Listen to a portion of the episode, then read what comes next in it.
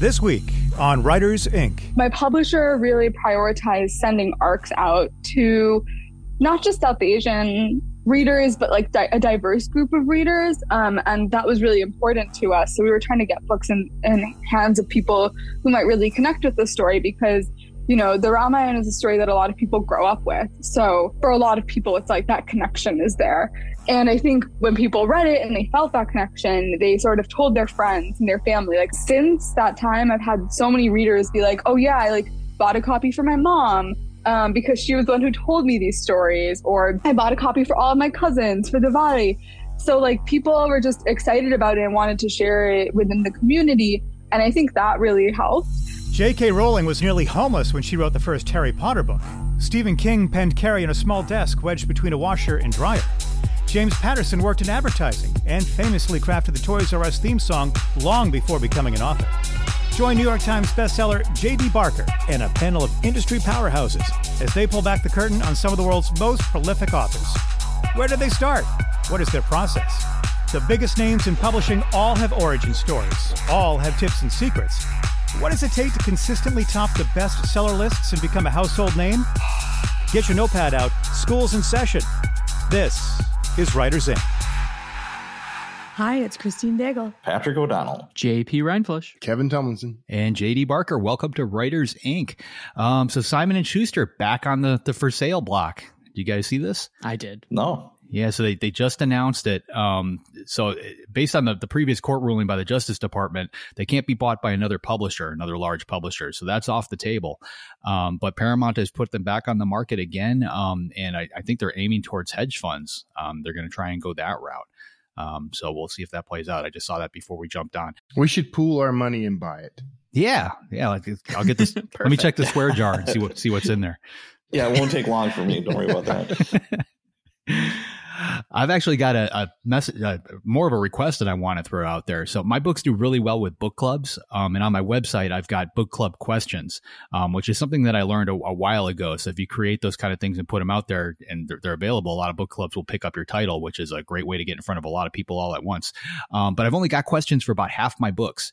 Um, so if anybody is interested in creating questions for the other half, um, just message me on my website. The questions will basically go up, and I'll put your name on it with a link to your website or whatever so you can get the, the traction from that.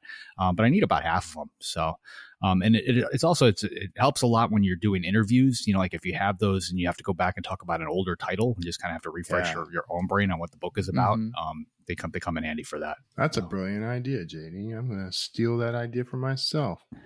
go for it. Uh, JP, what's in the news? All right. So, in the realm of AI, uh, Author Guild recommends clause in publishing and distribution agreements prohibiting AI training uses. So, the Authors Guild has created a new model clause to prohibit the use of an author's work for AI training without their express permission. That clause will be included in the Guild's model trade book contract and literary translation model contract. The clause is in response to, you know, the concerns that a lot of people have with platforms data mining books to train AI models.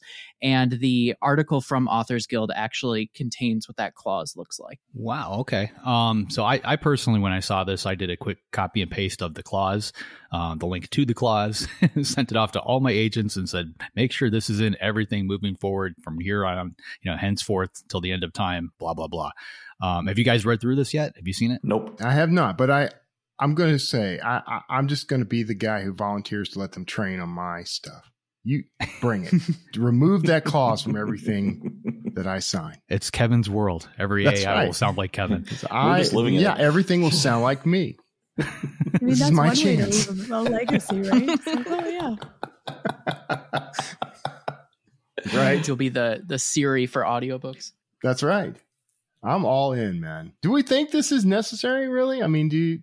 I know I'm a, I'm totally alone in this. I know that I am, but I mean, is this really hmm. uh, that big of a concern that we need to put it in contracts. I'm I'm scared of the unknown, man. All just, right, it, I, it, it freaks I me out. I accept that. Yeah, I accept that. I just I yeah, I just I from my standpoint, I just don't know where they're going with it. Um, and at yeah. least I know if that clause is in there or something like it, it's going to at least spur a conversation with my publisher. You know, they're going to yeah. be like, "Well, we want to do this. Oh, but he's got that clause. Okay, now we got to pick up the phone and actually talk to him about it." I think it's all about the wording, like we said last week. You know, it's very vague. It's very lawyer y And the only way it's going to be very clear is going to be through case law, and that's going to be people suing other people or companies. And then there's going to be precedents, and then it'll just go from there. Yeah. When I think about this, I think about how even with the whole NFT boom that has since vanished, but uh, the clauses in certain agreements that had no idea that a concept like NFTs could even exist. And right. then you had people that, you know, now they needed to revise their contracts. So I think that this is just another way uh, to potentially protect yourself or future proof uh, some of your work or some of the ways that you want your work used. Um, that's the only argument I would have against yours is just a way to future proof and to fully agree with everything that you are putting out there just to mention something related to what Patrick just said, there was a court case that was just um, there just came out. Actually, not a court case. I think it was just the Copyright Office actually coming out with something. Um, but there was a comic book basically that somebody submitted for copyright. Um, they used uh, Midjourney to create the images. Sounds like they created the text themselves. The Copyright Office basically came back and said, "Okay, well, we can copyright the text, but not the images." Mm. that's mm-hmm. very telling because it basically, you know, I think it tells the rest of us where the Copyright Office itself is leaning. Um, you know, it's I, I'm not not sure how they prove it. You know, like how how does the copyright yeah. office know when you submit a work how much was created by AI or yeah, unless you revealed it. Right? Yeah, and I I think I would definitely fight that because you know this is a work that they created. There's a great deal of work that you didn't. He didn't just go to Midjourney and say, "Hey, generate me 64 pages of comic book panels." Right.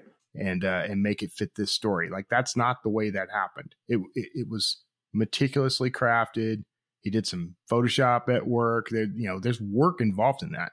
So if you can't trademark that, that there's trouble on the horizon for everybody.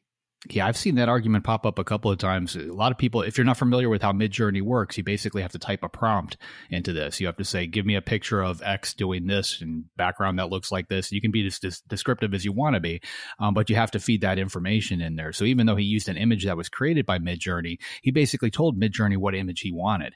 Um, so there is mm-hmm. creative input happening there. So yeah, these, these waters are very muddy. Um, I can tell you on the text side that there are tools out there where you can take a block of text and you can drop it in there, and it'll tell you how much of that text was created by an AI. Um, yeah. The funny thing is, it's using an AI in order to determine how much of it was used by an AI, um, and it's basically fallen back on uh, GPT three in order to do that. So, like GPT three can recognize itself is essentially what that means. Um, I'm not sure what that means when GPT4 comes out. If you use GPT3 and they're using GPT4 for the check, you know, like I don't know how that's going to play out. Um, but I'm guessing at some point the Copyright Office is going to have to incorporate some type of tool like this into their their system. You submit the work as a Word doc. It's going to have to somehow read it and determine whether or not there's AI content there. I think. I mean, that's that's the only way I can see them handling this. What a nightmare. Yeah, it's it's not like copyright is is clean and simple as it is. Uh, so we're you know we're we're basically moving deeper into muddy waters out where the monsters lie. Well, and that's only here in the U.S. too, right? Yeah. So what happens if you yeah. use AI in you know in Spain exactly. to create something? Yeah. Uh, in other news, uh, the self publishing boom continues. Uh, so, this was an article that was talking about the self publishing industry continuing to thrive with over millions of new ISBNs issued for indie books each year since 2019. Uh, and this data is from uh, Bowker. Uh, and in 2021, there was 2.2, almost 2.3 million new self-published titles with both ISBNs and BISAC codes. Um, while this was a decline from the previous two years, it was still higher than 2018, which was 1.5 million. Uh, and fiction is the most popular category that we're seeing in self-publishing. And that bit of information just kind of shows us that self-publishing continues to to grow and expand. And I'm excited to see where we go from from here. And I'm just going to tell you, most of those were Draft2Digital. So. well, yeah, that's what I was thinking about. It's from Bowker, right? That sells the ISBNs, but a lot of indies uh, don't even buy ISBNs, right? Because right. you're publishing right. on on KU, they just assign you know you an ASIN, and you don't even need to go there. So I wonder if the numbers are maybe even higher than what they're reporting there. Well, yay, indies. Kevin, let, let me ask you a question. Where, where does Draft2Digital get ISBNs from? If you like, do you supply them to to authors for for stuff? Like, can you? Yeah, we get them through Bowker, just like okay. everyone else. Uh, that's the only agency you can get them from in the U.S. And um, we we usually get like blocks of ten thousand at a time or something, and we give them away uh, for ebooks and print. So you know, if you're if you brought a book in, you don't have to bring an ISBN. We'll just give you one for free. So, okay. and I, I think pretty much anyone who does it this way, like you know, or even like um, Publish Drive and others, I'm pretty sure they all do it that way. I haven't asked them. any any idea what? The, and this is kind of a little bit off track here, but what, what's the legality of that? Like, do, does Draft to Digital actually own the ISBN when you buy them in no. block like that? Well, no. Uh, we're it's yours free and clear. Now it does say when you if you look at it, um, at say the Library of Congress, it'll say like draft to digital as like the publisher of record or something. Uh, but that is pr- really practically meaningless. We own nothing. You know, no copyright, mm-hmm. no hold at all. The IP is entirely the authors. Um, and you can actually name yourself as the publisher of record on uh, the websites and things. So it's it's it just that's the only th- real hangup is that that's not tran- that part is not transferable or editable because um, they ha- they require you to list who that is when you buy the uh, when you buy it. But I could hand you, you know, I could buy a block of them myself and give them all away and let other people use them. There's never a, an issue. I get nothing from that. I, have always bought my own blocks and just used my own just because of what you just said. Like I know everybody yeah. gives them out. Um, you know, like Ingram used to. I think they still do that too, and mm-hmm. Amazon. Um, I just I always got a little bit worried just because I wasn't the official person who bought it. You know, like from a record standpoint, and I don't know yeah. if that could ever be used against somebody. And I'm guessing it probably can't, just like you said. Um, but what it comes back to is to, to, Christine's point. That means that these numbers probably are accurate because everybody, if, if they're all pulling them from from Bowker, yep. then that's a lot of books. I, I always I assumed it was maybe a million a year. I, I had no idea it was this many. Yeah, I know it's only looking at US, but the process in Canada is a little bit different. So if you're an indie publisher in Canada, you can get them free from the government. You just have to list yourself publicly as a publisher and then give a couple copy to legal deposit. So if it's an ebook, it costs you nothing. Mm-hmm. Otherwise, you have to send one copy. Um, of your print books, but yeah, we just get them free from the government. So yeah, and I would love to have that system in the U.S. Uh, I I really can't, I feel like the the whole ISBN system is kind of broken. Uh, it's not consistent worldwide, so there's all kinds of weirdness that can happen. Um, and and frankly, for the most part, most authors don't actually need an ISBN at all. Like you're if you're just publishing ebooks, for example, you you know every retailer has their own version of that, and some don't even use ISBN. You know, Amazon's got ASIN, and you know I'm not going to try to name them off. There's a crazy number of them. They all use acronyms, but um, you don't you know if you don't have an ISBN at all when you go to like direct or even through us, um, it makes no difference. Yeah. Um, I was going to say it's such a pain point for uh, new authors too, because one single ISBN in the US costs $125, but you right. can buy a hundred of them and it's like five bucks a piece. It's, yeah.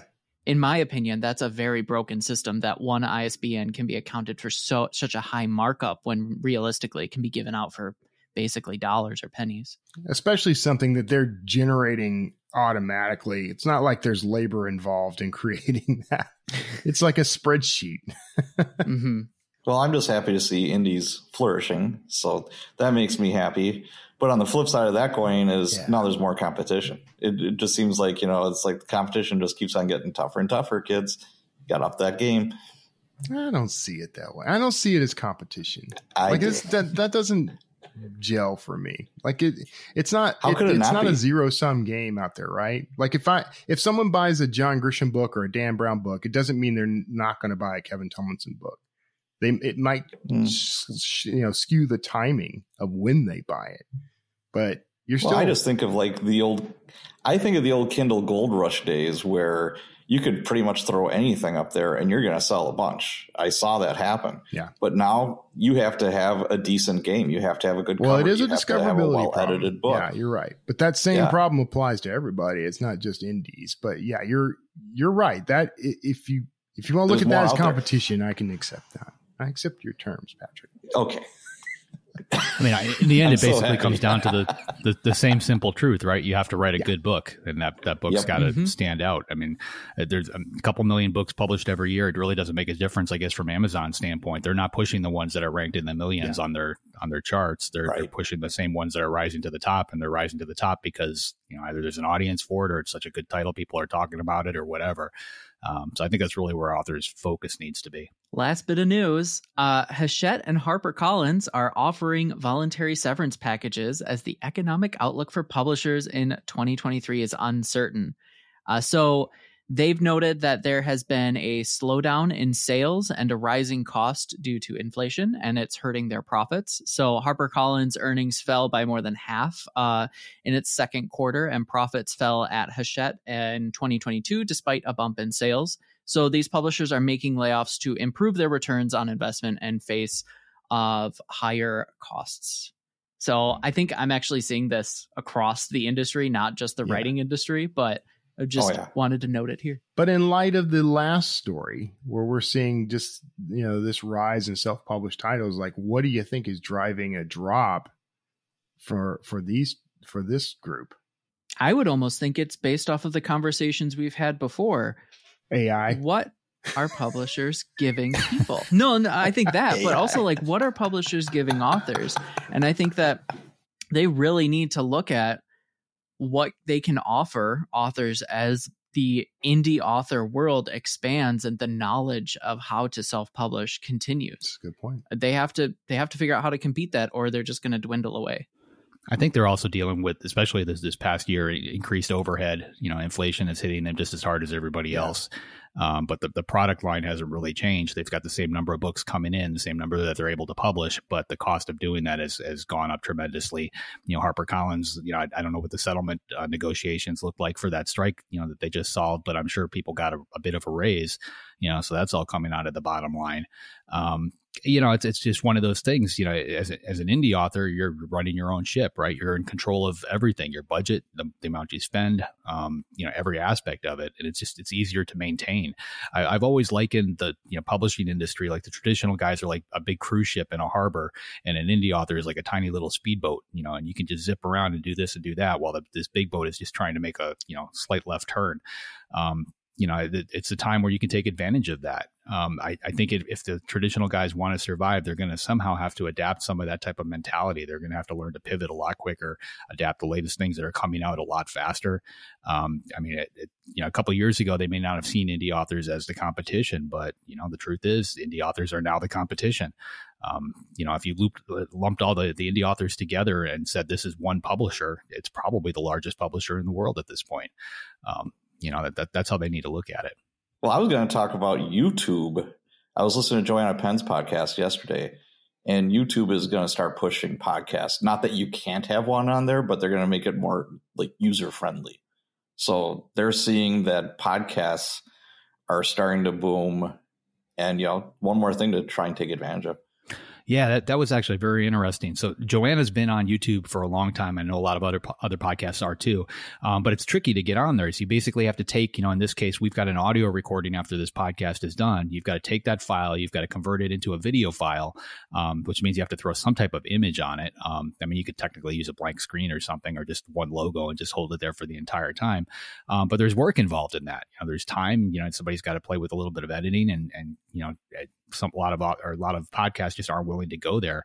Um, so honestly, like if I wanted to break into that world, I would probably do it right now while it is difficult, you know, before everybody else gets in there. Because what YouTube is talking about doing is essentially just creating a, a, podcast marketplace similar to Spotify and everybody else. And It's going to be audio only, um, so it's just going to be a, an RSS feed, you know, that they they link to, similar as to the you know to what we're using now with the different platforms, um, and they're just going to upload all these podcasts. So if you really want to try and dominate in that market, you want to do it now while it's difficult difficult get in front of this big group that's just going to show up there, you know, more or less on their own, you know, without any real effort um, in a year or two. Um, you know, so try and beat that crowd. So we'll be on YouTube next week. Then that's what we're saying. Writers Inc coming to YouTube next week. so okay, so Christine just volunteered to do the editing work. I'm thinking. Fiverr. I think we could find somebody on Fiverr. Fiverr, probably. This episode is brought to you by our amazing sponsor, Laterpress. Laterpress is a platform built to help authors declare independence.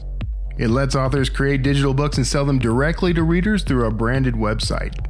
Laterpress is free to publish on and doesn't take any commission on direct sales. It's one of the most effective ways readers can directly support authors they love. Get started today at laterpress.com. Awesome. So, with that, JD, who's up this week? I'm going to probably butcher this again, and I apologize in advance. Vashnavi Patel. Um, she's a debut author. Her first book was called Kaikeyi um, hit the New York Times bestseller list at 14, um, and a lot of that was due to TikTok. Um, so here she is, uh, Vaishnavi.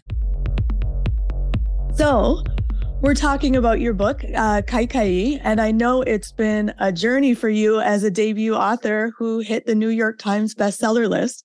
Um, if you don't mind, I'd like to kind of start at the beginning and uh, tell us a little bit about putting this book through the Pitch Wars mentorship program and getting your agent. What was it like working with your mentor? Yeah, so I realized after I finished drafting Kaikeyi that, you know, this book actually, there's like something there I really want to potentially pursue publication. And then I have this realization of like, I have no idea how any of this works, like how getting an agent works, how getting an editor works. Um, like I'd been on Twitter, I'd been in the writing community for a little bit, but I hadn't immersed myself enough to, to know what was going on. And I also knew that like, this is sort of my first like real solid novel and it probably needs some work before it's ready to go out there. But I'm personally at the point where I like I'm sort of blind to any issues because I've been seeing it for so long. And so Pitch Wars sort of seemed like the natural place to to go. Like back in the day when it was around, it was a mentorship program. It helped you navigate the industry. It helped you revise your book. It was like everything I needed. So I applied to Pitch Wars. Um, I got to work with my wonderful mentor, Sarah Remy, who was exactly what I needed. She like had ideas about what to do with the book and how to improve it, but she also had been through the publishing process many times. She'd worked with traditional publishers, indie publishers. Um, she'd been agented. She she currently didn't have an agent because she was more on the indie side. Um, it turned out that she had her first book had actually come out with my editor, so she ended up knowing my editor very well and her editing process. So through it all, she was able to be like this just guide explaining, you know, this is how you query, this is what goes in a query. She like helped me tighten it up. And like these are the agents that have good reputations. These are the agencies that have good reputations. This is who you should definitely reach out to. This is who you should probably never reach out to. Things that I would have never guessed, right? Because like all I had to go off of was looking at agency websites and sort of trying to guess if they were good or not. And so it was it was exactly what I needed. I don't think I would have been that successful or possibly like even gotten an agent or an editor at all if I hadn't gone through the pitch wars process first. Yeah, and it's quite an intense process, three months of intensive revision, and then an agent showcase where you kind of wait to see if you're going to get requests. What was that like for you uh, going through that? How did the showcase go for you? You know, it was pretty nerve wracking to be like, will agents like it? Will they bite like at requests? I ended up getting an okay number of requests, especially for, you know, adult fantasy. But I actually, I ended up when I finally got an agent, I ended up with four offers and none of them were from Pitch Wars requests. like not, not a single one. Uh, what I really ended up helping me actually land the agent was DV Pit, which I'm not sure if it's still around or if it's now like broken up into specific types of like owned voices and diverse stories. But at the time, there was this pit, pitch contest on Twitter for sort of anybody from a marginalized background. And I pitched there in mid April. So a couple months after the showcase, because, you know, in March, it was the pandemic, everything had just shut down for the first time. And I sort of had like paused on querying and was, you know, trying to like, my dad had gotten COVID there was just a lot going on. So I had paused and then I decided to get back into it in um, in April and I did DV Pit. And from there, I got some pretty quick bites and my first offer pretty quickly.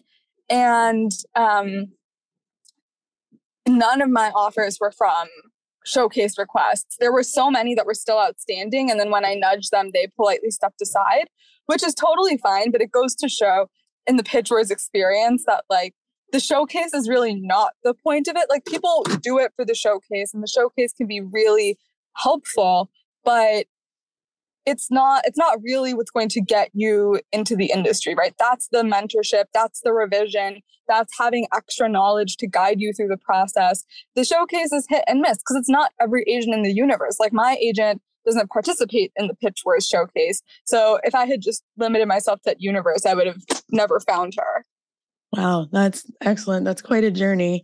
And then um, take me through what happened when your book was released. How did you find out you hit the bestseller list with your debut? Yeah, so that's a it's like a funny story, I guess. I think everybody has this sort of story. Um, but I when it when it came out, I like didn't think it was going to make that big of a splash. I had been really excited because it had gotten into Book of the Month, which I'm a subscriber to. So I was like, oh, awesome! Like I'm gonna get to you know go to all of the Book of the Month subscribers, and that's like great exposure. So that was sort of like the dream for me, right? Like at no point was I dreaming of the New York Times bestseller list because I never thought it was on the table. And then on on that Wednesday when the list came out, like a few hours before the list goes live, I get a call from my editor, and I was like, "Why is she calling me?" Um, but like obviously, I picked up because I wasn't not going. I was gonna ghost my editor, and she was like, "You hit the New York Times bestseller list," and I I was like, I think I literally said to her, "Am I being pranked? Is that really you?" Like I was just like in so much shock that I thought it was all like a joke or a lie. And then she was like, no, no, you really hit, like you hit at number 14. Um, we're so excited for you. It'll be live in a couple of hours. Like, congratulations. And it really like took a while to sink in. Like, I don't think I actually believed it or accepted that it had happened until I actually saw the list like on the New York Times website. And then I was like, oh, oh my God, it's real. Um, so it was just really shocking. And I think for me it's a it's a testament to how there was a lot of organic support especially from other south asian authors and readers who were really excited to see that representation and i had no idea that this was going on because like it wasn't a big splashy marketing campaign it wasn't i mean my, my publisher did great marketing and publicity but this was sort of coming from like a very organic sort of ground level and so i had never thought it was possible um, until it happened that's amazing. Um, and where do you think that organic support was coming from? Just in sales, or were there things going on on social media? I know it was kind of blowing up on TikTok. Um, where do you think the the support was coming from? Um, I think it was a combination of things. So, like my my publisher really prioritized sending arcs out to not just South Asian readers, but like di- a diverse group of readers. Um, and that was really important to us. So we were trying to get books in, in hands of people who might really connect with the story because, you know, the Ramayana is a story that a lot of people grow up with. So um, for a lot of people, it's like that, that connection is there. And I think when people read it and they felt that connection, they sort of told their friends and their family, like, it, since that time, I've had so many readers be like, oh, yeah, I like bought a copy for my mom um, because she was the one who told me these stories, or I bought a copy for all of my cousins for Diwali. So like people were just excited about it and wanted to share it within the community. And I think that really helped. And then I'm not on TikTok, so I've like heard that Kaikeyi is around on BookTok, but I like I'm scared of it. Like I sh- I I know I'm like the target demographic as like a you know 26 year old author or whatever, but I'm afraid a that I will lose all my time into it because I've seen it on my sister's phone and it's like addictive. Um, and second of all, I just like I have tried to take myself out of all spaces where people are talking about Kaikeyi because I also just find that like anxiety inducing. But I think that like there were some creators on there who were who like received arcs and were very excited about the book, and uh, I'm sure that like sort of word of mouth helped a lot. So I think it was a combination of factors, but you know, my publisher and I really wanted to prioritize getting it into the hands of readers who like knew the stories and had a connection to the stories. And I think that paid a lot of dividends towards not only getting on the list, but the book like continuing to reach readers and continuing to sell and things like that. Um, I think that that has been a huge factor. Awesome. So I want to know how did you juggle debuting, graduating law school, getting married, starting a new job. And I think you had a pretty serious health issue as well.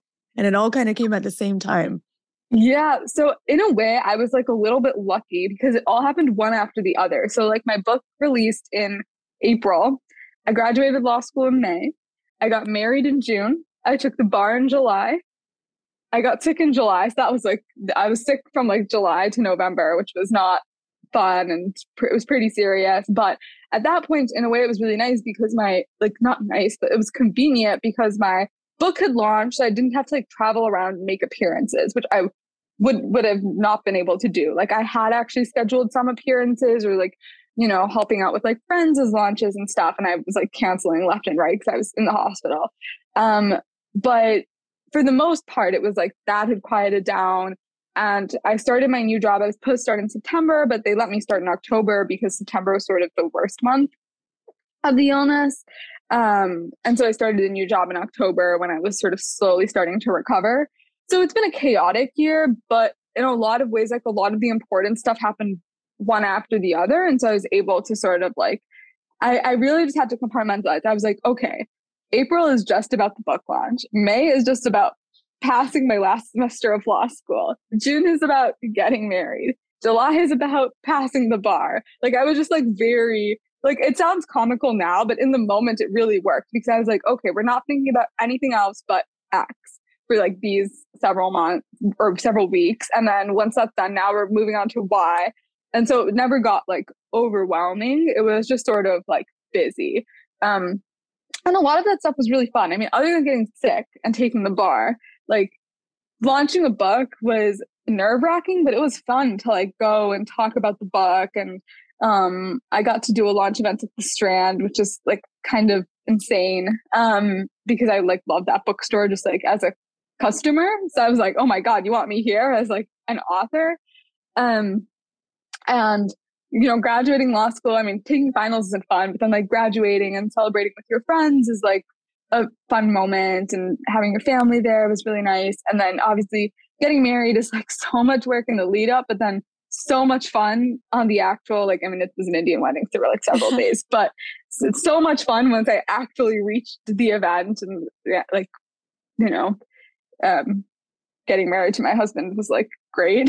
um, and then starting my new job is also something I was really excited about because I'm working at a job I really love. I do um, mostly like civil rights law right now, and so I mean, just just remembering to be excited about those things, and it's it's really funny because my mom tells me I find I I'm the kind of person who can find the downside in anything. Like like she's like sometimes you just got to stop and be like you hit the New York Times bestseller list. You did better than you ever thought you would. Like, just be happy for a second and don't be like, oh my god what if book two is terrible what if this happens what if that happens because that's that's how i am.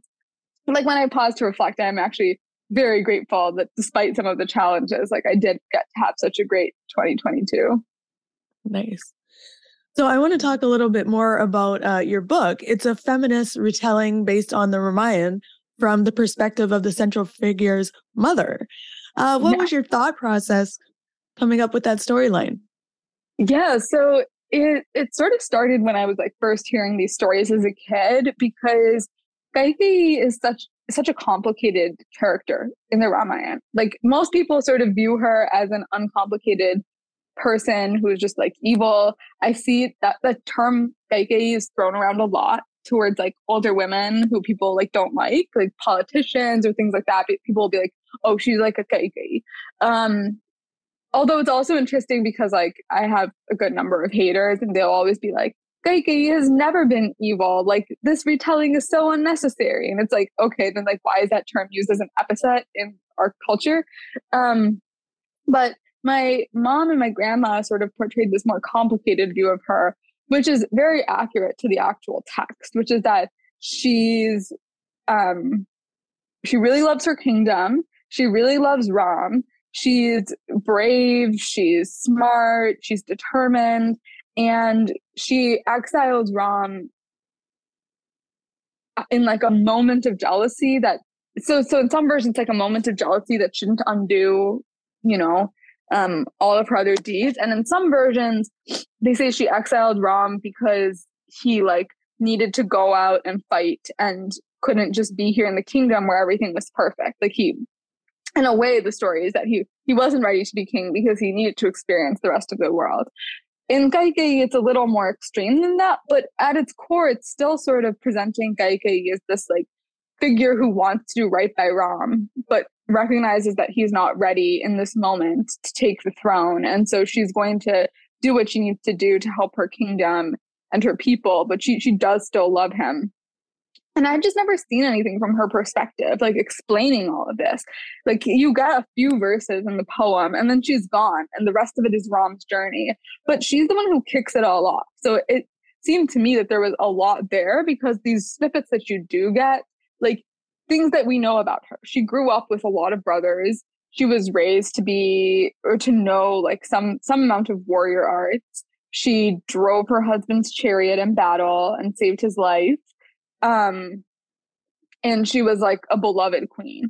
So it's not a lot, but it's not nothing. Like there is a story there that could be told. And when I looked around, sort of nobody was telling it. Um, and that sort of I was like, I want to I want to dig into this. I think it'll be really interesting. And this is the story out of all the other stories that I heard in my childhood that just keeps bothering me. Like maybe that's not logical, but that was just what was what had always been speaking to me since I had first heard it as a kid. And so I was sort of like, well, let's like go down this rabbit hole and see what happens.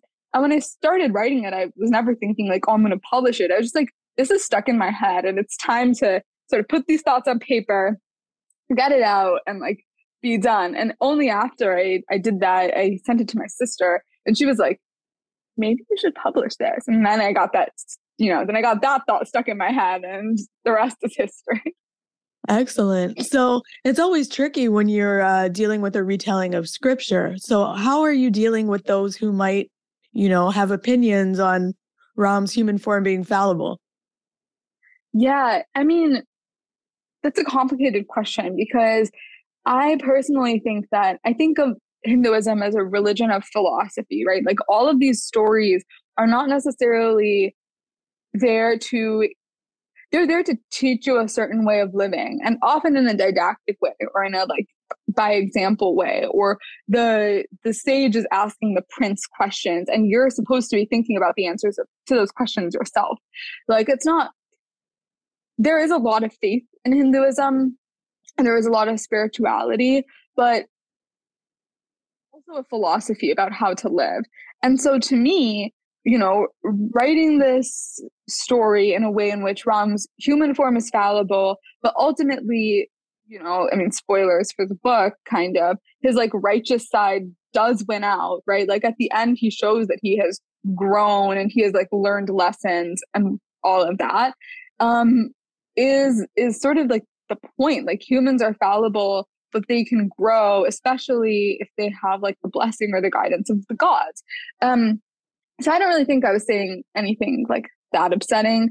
Um, because like, you know, I am a Hindu. So like I'm, I'm not, I'm not going to say anything that I find like religiously offensive, um, about my own religion.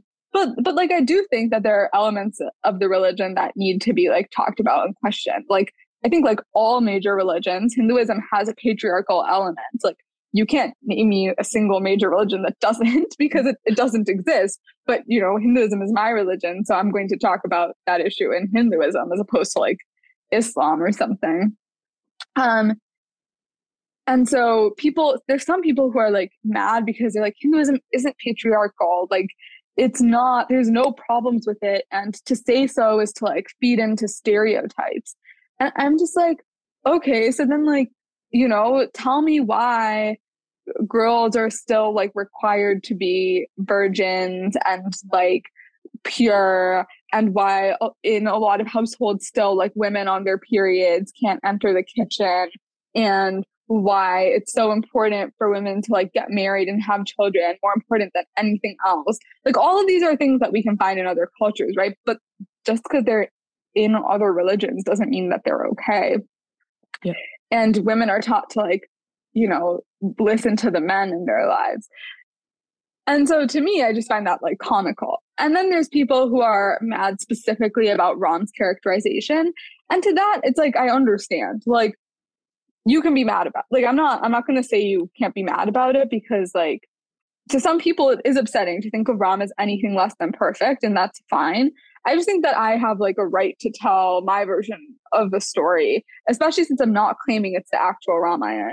Um, and so like there's been this recent the book got pulled in India and after that people were telling me like, oh, like, you know, it should have gotten pulled. Like it shouldn't be published or like available. And I was like, you know, we can have disagreements, but like you can't you can't be pro censorship. Like that's that's a bridge too far.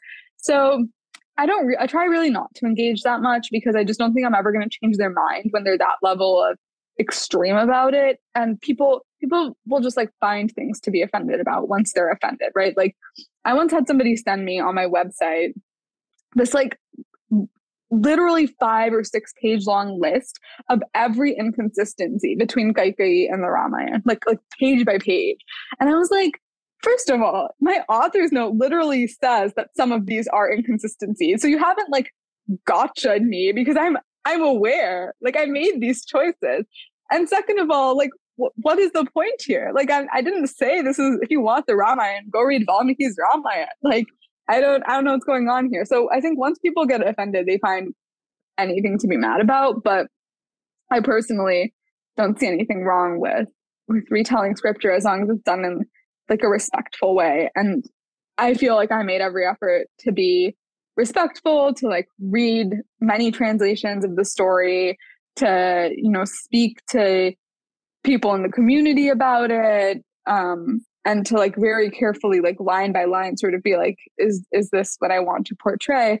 And I don't, I don't know. I, everybody's entitled to their own opinion. I don't really argue with them. Like they, they'll like come to my website and say all this stuff and I just like delete it. Like I don't see any point in engaging when you're that mad yeah. about it. I think you're in good company. I think there's a history of that about authors writing fictionalized versions of history and religion and people getting offended. Um, I think that only, you know, yeah, it's not that big a I deal.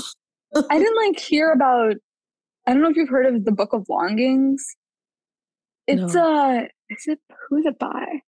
It's by um a pretty prominent author. I just, I'm blanking on who. Is it Sue Monk Kidd? Some the, the Book of Longings is a retelling of parts of the Bible, um, parts of Jesus's life from the perspective of Jesus's wife, which like yeah, is a, it's a pretty um premise, and um, it, I think it's an excellent book but like i don't i don't remember people being like that mad about it when it's clearly portraying jesus in a very different light than what he is portrayed as in the bible. But like people do this all the time.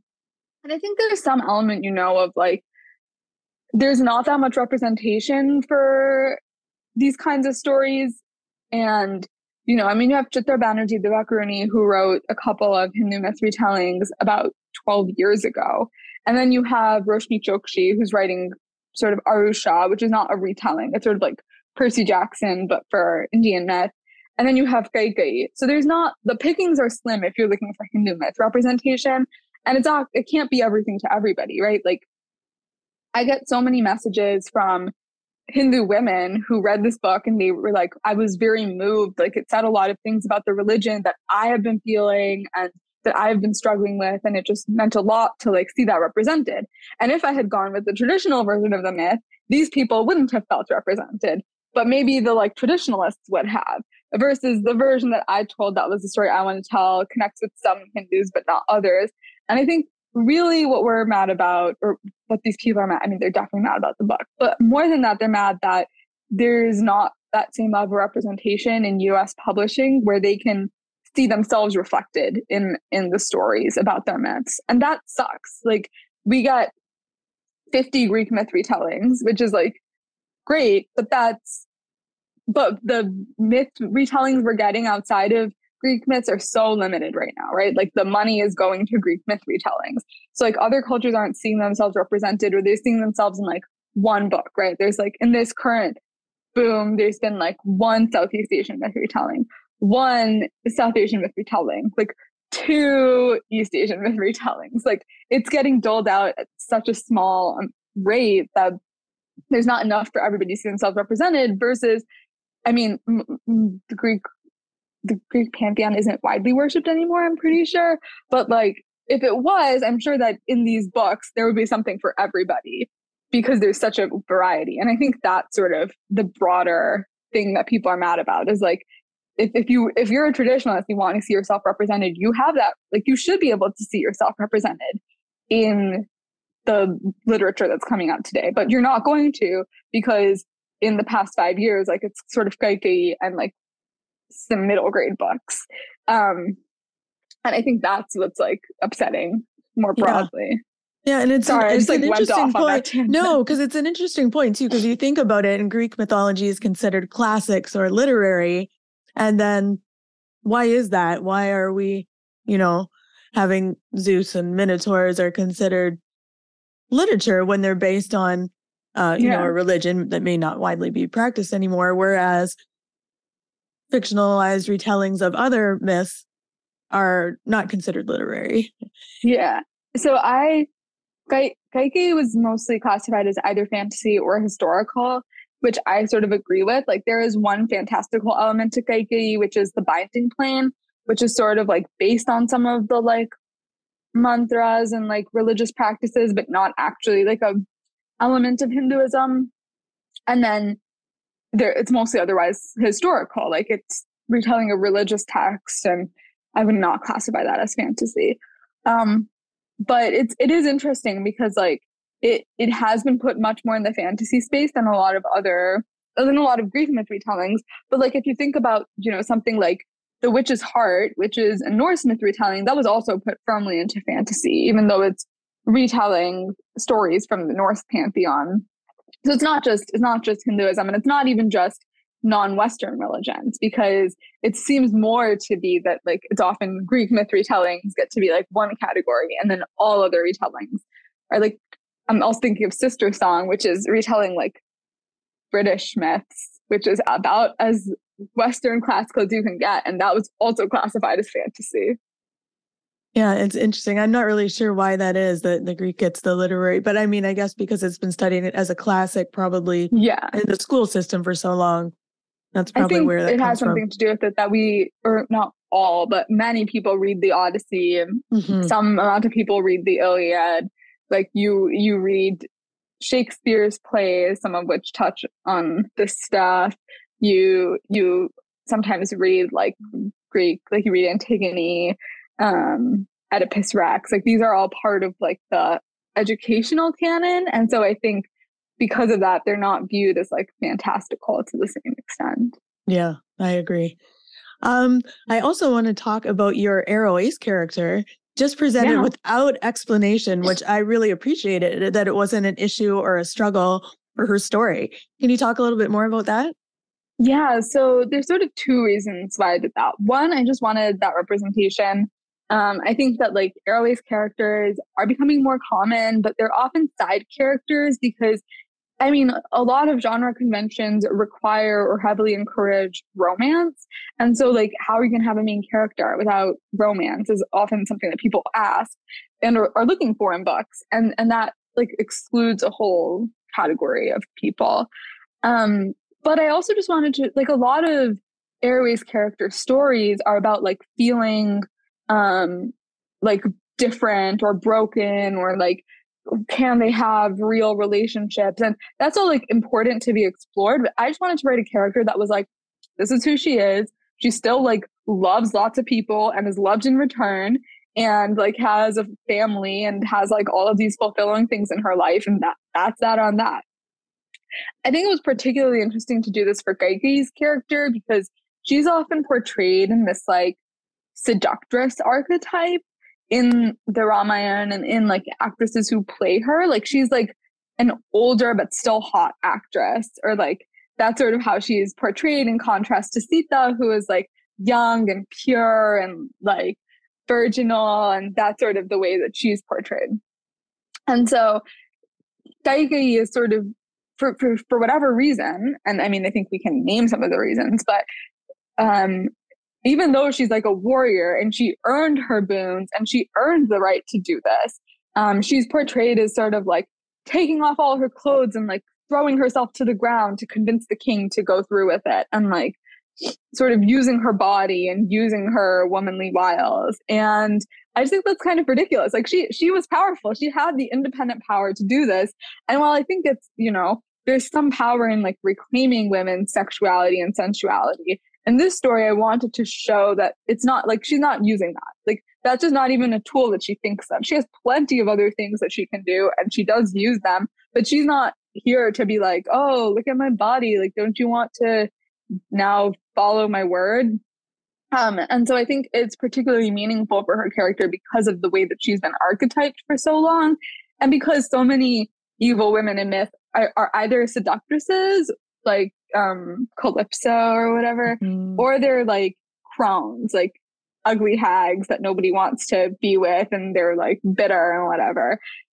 You know, it's, it's really like the evil stepmother archetype. Yeah. They're like a beautiful, vain older woman who's like seducing the father and so dumb. Yeah, and I, I appreciate. I mean, she's smart, she's competent, and that doesn't even need to enter into the story.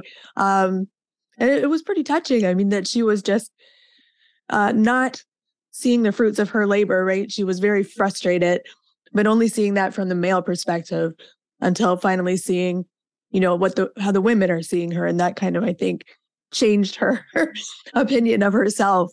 Um, yeah. So, are you also currently working on another retelling from the Mahabharata? Um, I am. I'm not sure how much I'm allowed to say, but uh, book two, I've done like one round of big edits. It just went back to my editor actually. Um, I think it was scheduled for later this year. I'm not sure if that's actually going to come to pass because there's so many like paper shortages and like yeah this like there's just so the much going chain on is like really messing with the book industry so i have i have no idea if that's going to like succeed in happening or if they might just want to give it some like grace period and put yeah. it in 2024 but i am working on a myth retelling and it's like completely different um it I mean, I could definitely say it involves Ganga, the river goddess. So it's like in part told from the perspective of a river.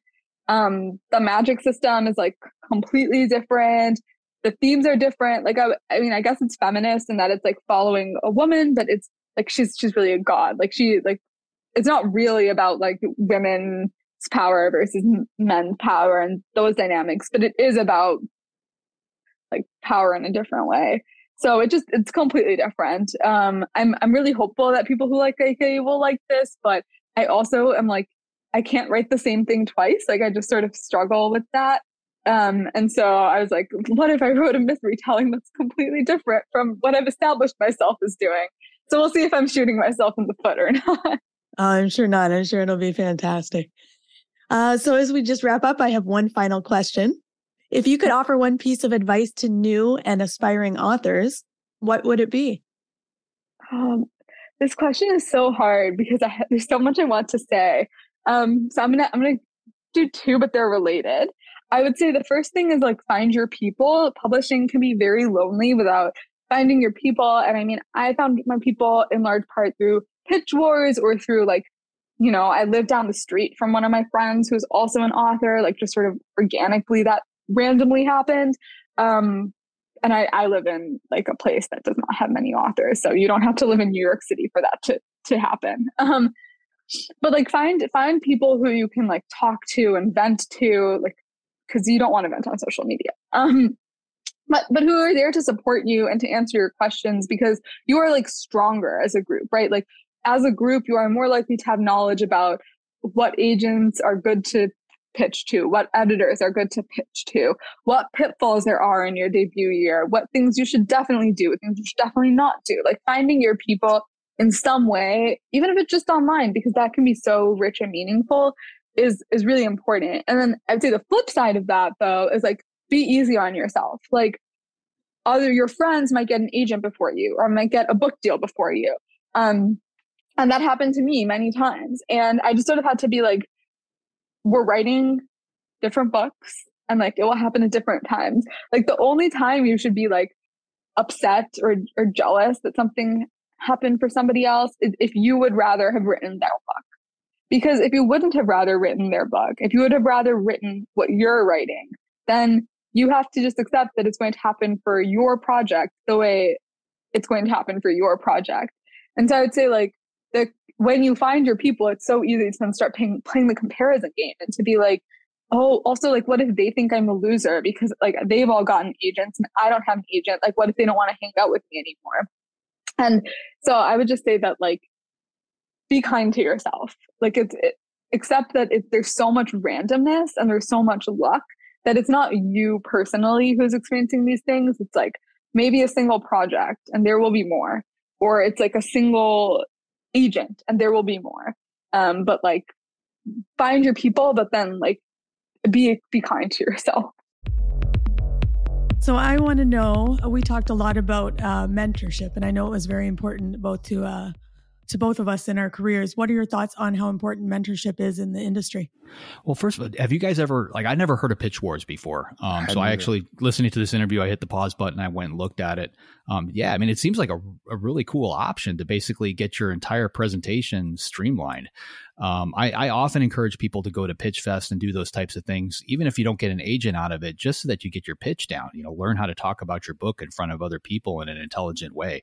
Um, but it sounds like they really they help you with every level of it. Um, so if anybody, I don't know if any of you have experience with with pitch wars, but if you can explain what that is, I think our audience would love it. No, yeah, I'd be happy to because I went through it. We were in the same class of pitch wars, so they assigned you. It's unfortunately no longer exists. I think 2020 or 2021 might have been the last year, but they would assign you an industry mentor, which was often you know an author uh, that was further along or you know, sometimes an editor, and they'd work with you for three months on your book um, to make revisions. So they'd, you know, get lots and lots of applicants. They would pick the applicant they wanted to work with.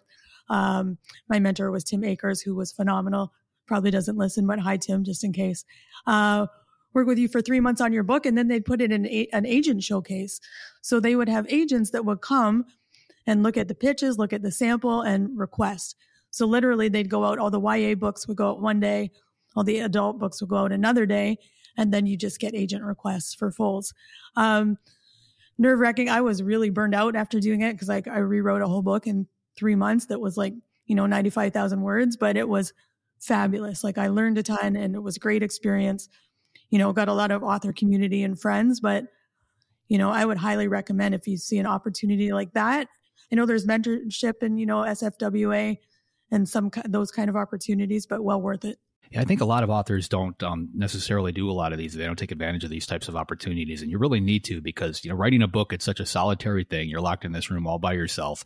Um, you know, so you can either you know after you get that book done, you can basically stumble around in the dark and try to figure out how to do all these next steps, uh, or talk to somebody who's been there, done that, and that that's essentially what what they were doing. I'm I'm all for mentoring. I mentor as many people as I can, and you know a lot of the stuff that I learned in this industry it came from you know picking the brains of other people that had, had already been there. Well, I think at Thriller Fest they have Pitch Fest, don't they? They do, yeah. Yeah, where there's agents and you you do your elevator pitch, you know, to you know a room full of agents and you, you know bang bang bang bang. So I don't know how many um, cons do that. I know that Thriller Fest does, but that's another way that you could do it. A lot of the bigger conferences will do that. I know they do that in San Francisco and uh, the uh, Nebula Awards or the the SFWA conference has that, and uh, it, it is a great. I mean, what's interesting to me is to watch people sort of nervously hanging out in the hallway, like practicing their pitches with each other. You know, it, it's uh, it's really interesting and not an experience I've had. Like that's not something I've done yet. So maybe I should participate in those though, just to just to kind of experience it and learn from it. I did a Writer's Digest conference a few years back, and I was one of their, their keynote speakers. But when we had lunch, I, I sat down with all the agents, and like they didn't realize that who I was or anything like that. I was just you know this guy sitting at the table with long hair. Um, but I was listening to their their feedback, you know, them the agents talking to each other about all the pitches from the pitch session earlier, um, and what they liked and what they didn't like. And uh, the general gist that I got out of it is a lot of people, everybody's nervous when they walk in there.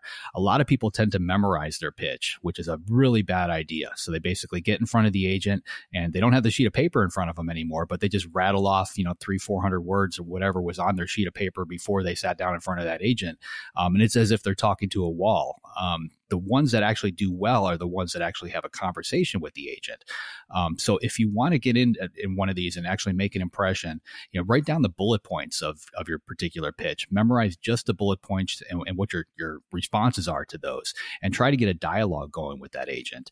Um, and treat it almost like speed dating. You know, you basically you're talking to one agent for three minutes or five minutes or whatever. Pay particular attention to what resonates with that that one person, and then take that knowledge with you to the next table. You know, fine tune your pitch as you go when you jump from one agent to the next. You know, if something's working, you know, grab it, keep going with it. If something falls flat, drop it from your pitch, but use it to, to tweak the, the entire process. I'm going to follow JD's advice then. And when I finally sit down, I'm going to look him square in the eye and say, how you doing? yeah, there you go. I would say too that uh, there's the the traditional publishing route for mentorship, but also self publishing route for mentorship. And like I attribute my writing career really taking off in 2017 when I went to Zach and Jay's event. Um, and that's actually where I met Christine. And honestly, like all of the stuff that I've learned from them over the years has been incredible. And it has been how I've kind of like gone in my writer journey. And to that argument, like you can do things alone, but if you don't have that community, I feel like you do things much slower because you just don't know what you don't know. Uh, so I really strongly argue for people to be able to go to events in whatever direction they want to go, traditional or self publishing, and find people and actually like create some kind of a community. Yeah. Um, I also wanted to talk about uh, Vaishnavi's book a little bit because uh, she replayed with telling like a well loved traditional story. And I'm just curious if anyone has done that, done a retelling, what your experience has been with it, why you've done it, what kind of angle you've taken on it. I think the closest I've done is I I I wrote a, a novella called um, uh, "The Bones of Saint Nicholas," and I I pull in some actual history of the real Saint Nicholas, or at least one version of Saint Nicholas, and they're the actual bones that are in this um, this uh, church in Italy, uh, and I I kind of bent the the story a little uh, and the legend a little. That's about the closest I've come. Well, when I heard that she hit the the New York Times list, and while I was listening to this interview, you know, the, the, I had to put my marketing hat on and my you know my business hat on. Like, what elements were there that that got this book to that point? Um, and first thing I did is I, I looked up uh, the, the, the legend itself and read it. Um, and there's there's tons of stuff out there. And then it, that immediately, and it's an interest, interesting story, you know. So like that immediately took me to another legend, which took me to another one. Um, and like it's this gold mine of of material. Um, but some of the other things that I I, I was looking at, um, like there are, I, I wrote down the facts because I would never remember this. 1.1 billion Hindus in the planet. So like that, you know, there, there's 8 billion people total. So, like, that is an insane number of the population that already identify with this particular topic. Now, here in the US, and this is where it was key for me because, you know, that's obviously a big number, but like, you know, how did you hit the New York Times list? So, here in the US, there's 3.3 million Hindus that are basically been identified or identify that way. Um, but they're all concentrated in two states, California and New Jersey. So obviously there are people from India in other parts of the country, but the bulk of them are in California, New, Jersey. So if you're at a publishing company and you're trying to figure out where you're going to spend your marketing dollars, like this is, it's almost like a layup you know, you've got two states out of 50. Yeah. You've got a general population that you can go after. Um, you know, like the marketing behind that must, they must have had a ball. Um, and this can be duplicated. Yeah. And that concentration. Yeah. I mean, you can, you could spend all your ad dollars in California and New Jersey and still hit the New York Times list. And, and I can guarantee considering the population is divided up in those two states, but you know, obviously there are people that are you know that are Hindu in other parts of the country. They probably have relatives in California or New Jersey, which means you get somebody in California to read this book, they're going to tell their relative in Indiana about it. You know, so like that word of mouth is is going to carry it. Um, so yeah, so if you're looking for something to write about, you know, obviously st- stay away from the Greek stuff because you, you, guys touched on that in the, the interview. I mean, it's been done to death, but there are so many more stories like this that you can get out there and tell that just haven't been touched yet. Awesome. So, JD, who's up next week? Uh, next week, we've got Tracy Clark. She's the author of the highly acclaimed Cass Raines uh, Chicago Mystery Series and a two time winner of the Sue Grafton Award. Her latest novel is called Hide, and it released in January. Fantastic. If you'd like to be notified as soon as new episodes publish, make sure you go to writersinkpodcast.com and sign up now. We'll see you next episode and have a great week of writing. Thanks for listening to this episode of Writers Inc. Access the show notes and leave a comment at writersinkpodcast.com.